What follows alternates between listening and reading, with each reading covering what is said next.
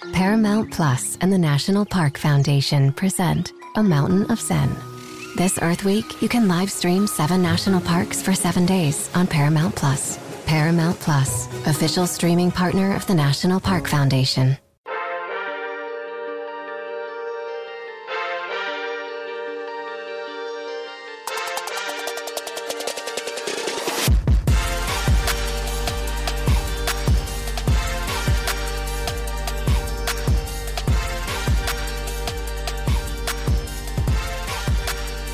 Good morning, Bucknutters. Welcome to the Bucknuts Morning Five here on Wednesday, November 25th, 2020.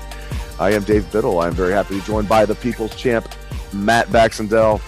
Before we delve into eating a lot of turkey tomorrow and watching a lot of football tomorrow and throughout the rest of the weekend, let's talk some Ohio State Buckeyes Bax.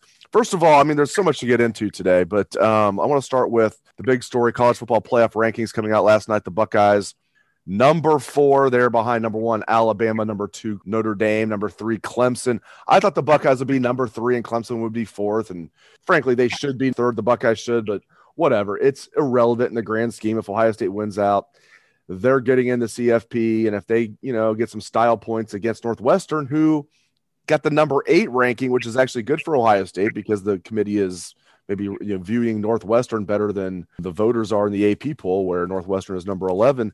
Even though I don't agree with it, Bax, I'm not bent out of shape that the Buckeyes are number four. It's irrelevant in the grand scheme. Curious to get your thoughts on Ohio State being number four in the initial college football playoff rankings. I don't care that they're number four. They've played half the games of the two ACC teams ahead of them. And while I think they would beat those ACC teams, uh, the reality is it's not a big deal. Win and you're in. Win and you're in. Do I need to say it again? Win and you are in. There's no way an undefeated Ohio State team is going to be kept out of the championship uh, playoff bracket, plain and simple. So, like, let's not get our, our, our panties in a wad about this one here, everybody. There are people losing their minds on Twitter. A, our defense has some notable issues right now, and B, we've played half the games. So, slow our roll, win these last three regular season games, hopefully get the defense straight, beat a good Northwestern team that's the type of team Ohio State should fare well against because they don't have much of an offense like usual and get into the playoff. And ideally in the playoff, you don't play Bama in the first round. Uh, if we can manage to get a two or a three seed, which if Clemson and Notre Dame split, you know one of them's not. They're not going to have a, a, a, third game between them, right? Like that would be hilarious, but there's no way there's a third game between them. So let's not panic about the first college football playoff rankings. If anything, I think I think the statistic still to this day is that whoever was number one in the first CFP ranking has never won the title. So cool. That means Ohio State's in a good spot. Championship. So Ryan Day was asked yesterday on his press conference, and Kerry Coombs followed him, and they were asked a lot of questions about the defense. Shockingly, I, I was among that crew asking questions, nothing about the defense, um, uh, nothing except the defense. And you know, I mean, Ryan Day said you know a couple different times it's basically execution. Not all but mostly the problem is execution which is coach speak for the players aren't getting their jobs done. The scheme is fine. These guys aren't playing well enough is what that means when you hear execution obviously as any football fan knows. What did you make of that Bax i could not agree with it more to be honest. Uh, watching the game was tough enough. Um, i went back and rewatched it to try to get an idea what was happening. And then i went and listened to what people who are smart like mark porter were saying and other people who understand how these schemes work. And the truth is, uh, if you look at it, it's largely execution. And by that, I mean they're losing battles they shouldn't lose, right? So for like every Shaun Wade pick six, there's been a couple where he's right there to make the play and doesn't. Um, that for for every time that we want to point out that uh, oh look at the open receiver. Well, what happened was Marcus Williamson got beat off the line. Marcus Hooker ran the other way and didn't hold his spot in the middle of the field and he left Ty Fryfogle wide open. Like these are the type of coverage busts we're seeing. So like people complain that Sevyn Banks is getting beat. Well, he's right there. He's just not winning the battle, right? I could go on and on and on about this, but the reality is right now, there's a couple things that are hurting them with execution. One, there was no spring football. And as we've seen across the country, it's very difficult for defenses to get up to speed quick enough. It, it appears that the offenses are much more inclined to come out of the gates quickly everywhere defenses are, have been having trouble. Two, Ohio State is extremely young in the defensive backfield. which is a problem when you combine it with factor one about spring football. Right now, in college football, think about all the guys that aren't playing for Ohio State that could be. Isaiah Pryor is starting at safety for Notre Dame. He was only a five star safety recruit who transferred out of Ohio State because of lack of playing time because Brendon White beat him out. The same Brendon White who transferred out of Ohio State last year is now starting at Rutgers, right? And the flip side of that is you also had two experienced defensive backs, most notably Amir Riep, who's no longer on the team because of some criminal behavior allegedly, right? They've not been on the team. So that's there's two more there that are not part of the team. And on top of that, Cam Brown, who was probably one of the most experienced guys they had coming into the year, tore his Achilles at Penn State. See, you're, you know, the people talk the pros are about X's and O's and colleges are about the Jimmies and Joes, right? Well, we're missing a lot of Joes in the team right now. And so you've got a lot of younger guys on the field that probably wouldn't be had there not been some of this attrition, had there not been some of these losses that you've seen, right? And the reality is the execution has not been there. Banks and Wade have not been as good as advertised so far. Truth. But they've at least been in position. I, I, they're the least of my concerns. Frankly, Josh Proctor has been awesome. The guys around him have been failing.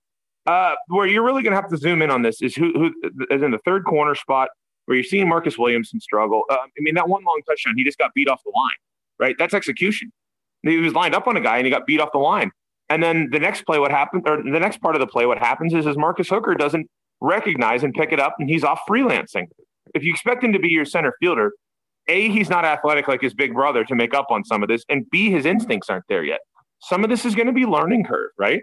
But the flip side of this is, is that the mistakes that Hooker's been making the last couple games, and I hate to pick on the kid because you know they're trying, and this isn't a personal attack like we tell people not to do.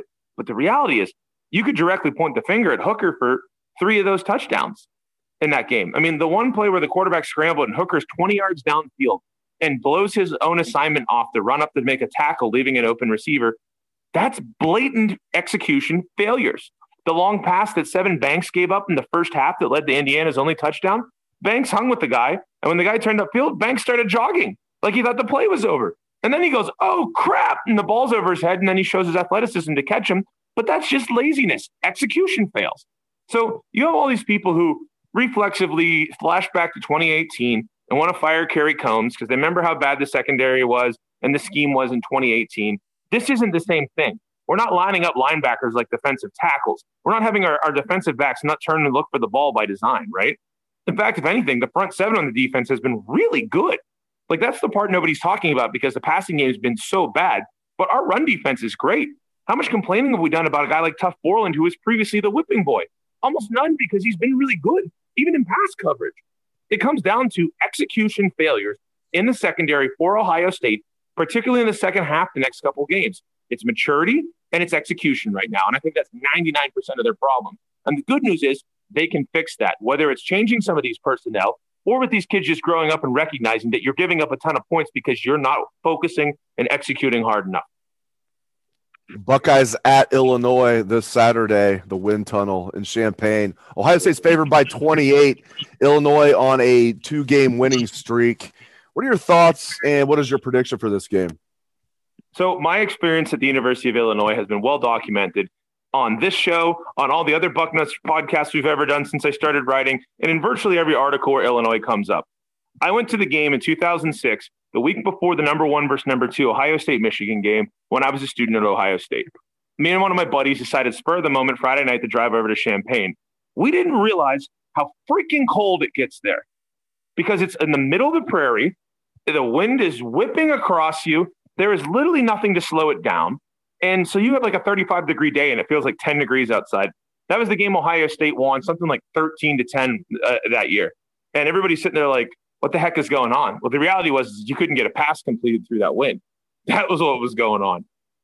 Luckily, it looks like it's going to be more like 50 degrees and 10 mile an hour wind. So if that's the case, I think it's perfect for Ohio State because A, you know, the offense right now for Ohio State passing the football is virtually unstoppable. Justin Fields had his quote worst game of his career last week, and he still threw for 300 yards. They counted for almost 400 total yards and accounted for three touchdowns in his 18th game, we finally had a bad one. Okay, whoop de doo. He's going to learn he can't throw the ball downfield into double coverage, hoping to get a touchdown on every play. He's going to learn from that. He's going to get better. No stress.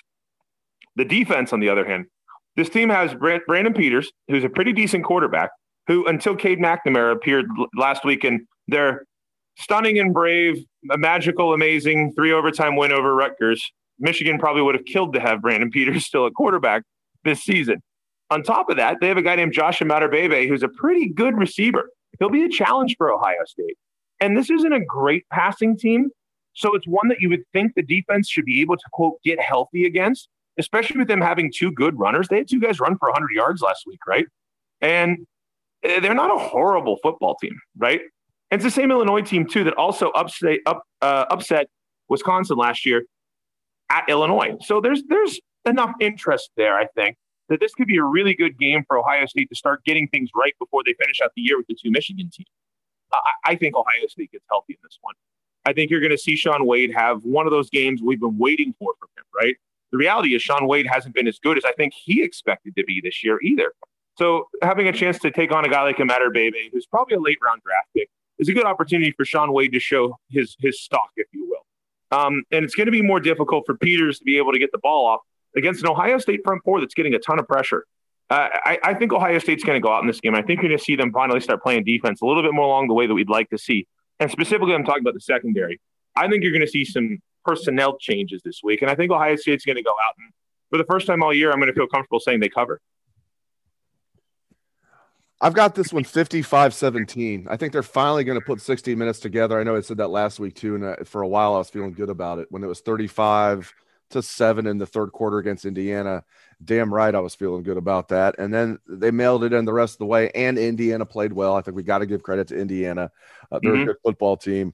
Um, I think this is the week Ohio State's going to put it on somebody and play a full 60 minutes. I have this one 55 17. As you mentioned, you think they're going to cover. Uh, to put you on the spot, what's your final score prediction? You know, I'm pretty similar to you in this one. I'm going to say 48 to 17. 17 was the defensive number, sort of in my head as a goal to see because that's just move back in the right direction, right? And I do think you're going to see Fields moving the ball all over the place. And by the way, you know what the funniest part about this last game is for me, Dave? Nobody's talking about the fact that our, our tailbacks were excellent in this game. In fact, if anything, you can go back and criticize Master Teague for only having 169 yards if you look at some of the holes that were open for him.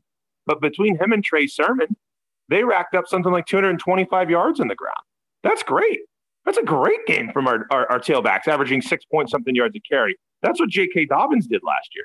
So, you know, uh, for all the frustrations people have about this Indiana game, you know, I've been saying this all week. Imagine this was a different season and Penn State and Michigan didn't suck and they were a top 10 rated team and we beat them by seven points.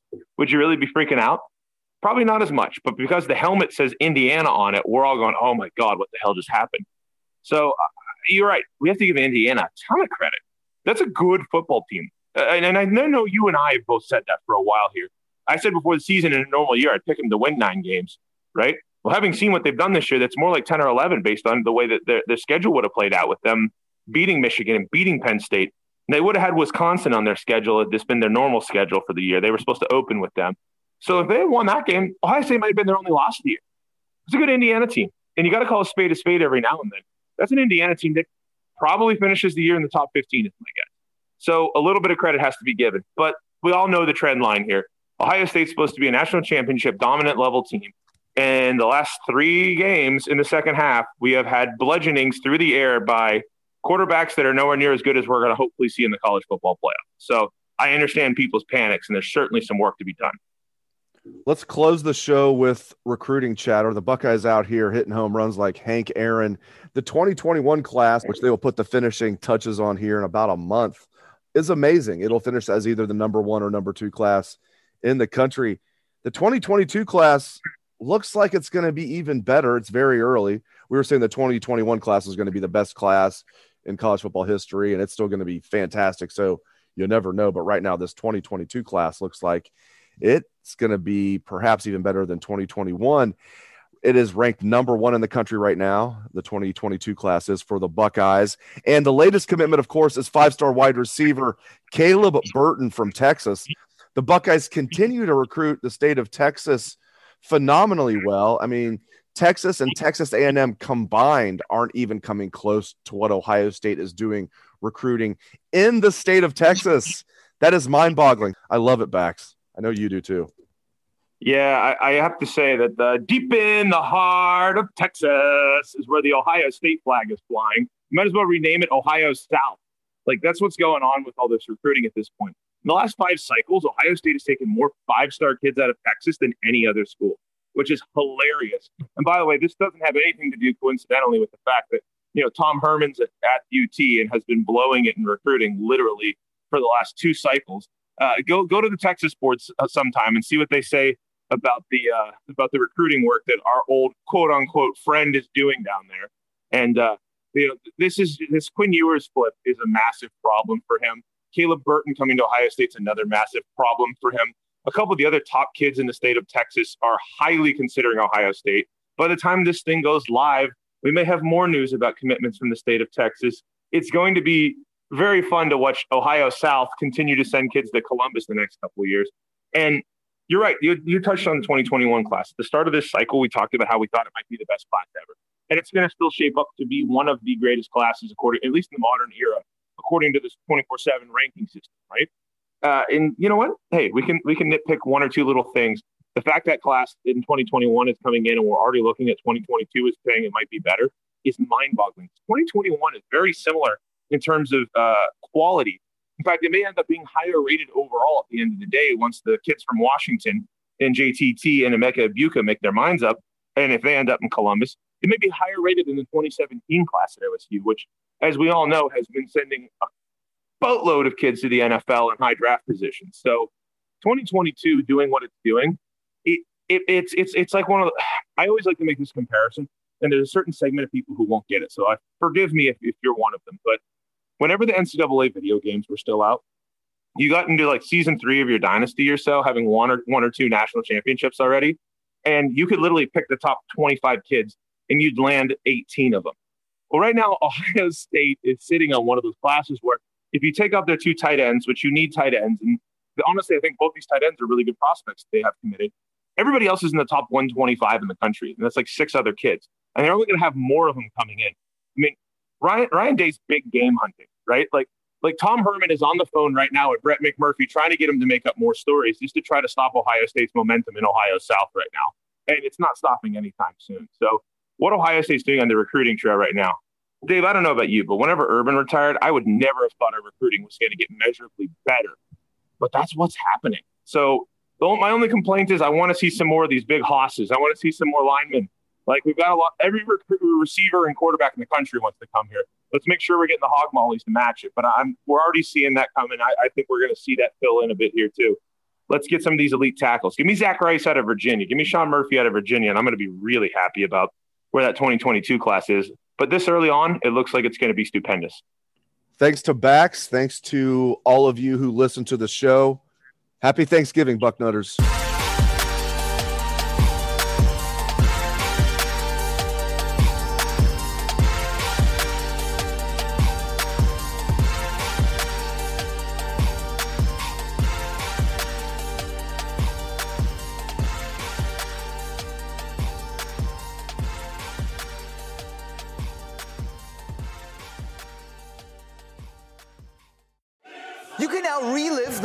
Moments of the UEFA Champions League 24 7. The UEFA Champions League channel is a new 24 hour streaming channel serving non stop goals, highlights, and full match replays from the world's most prestigious club competition. Reminisce on your favorite moments, legendary players, and brilliant goals with the UEFA Champions League channel, streaming around the clock on Pluto TV and the CBS Sports app.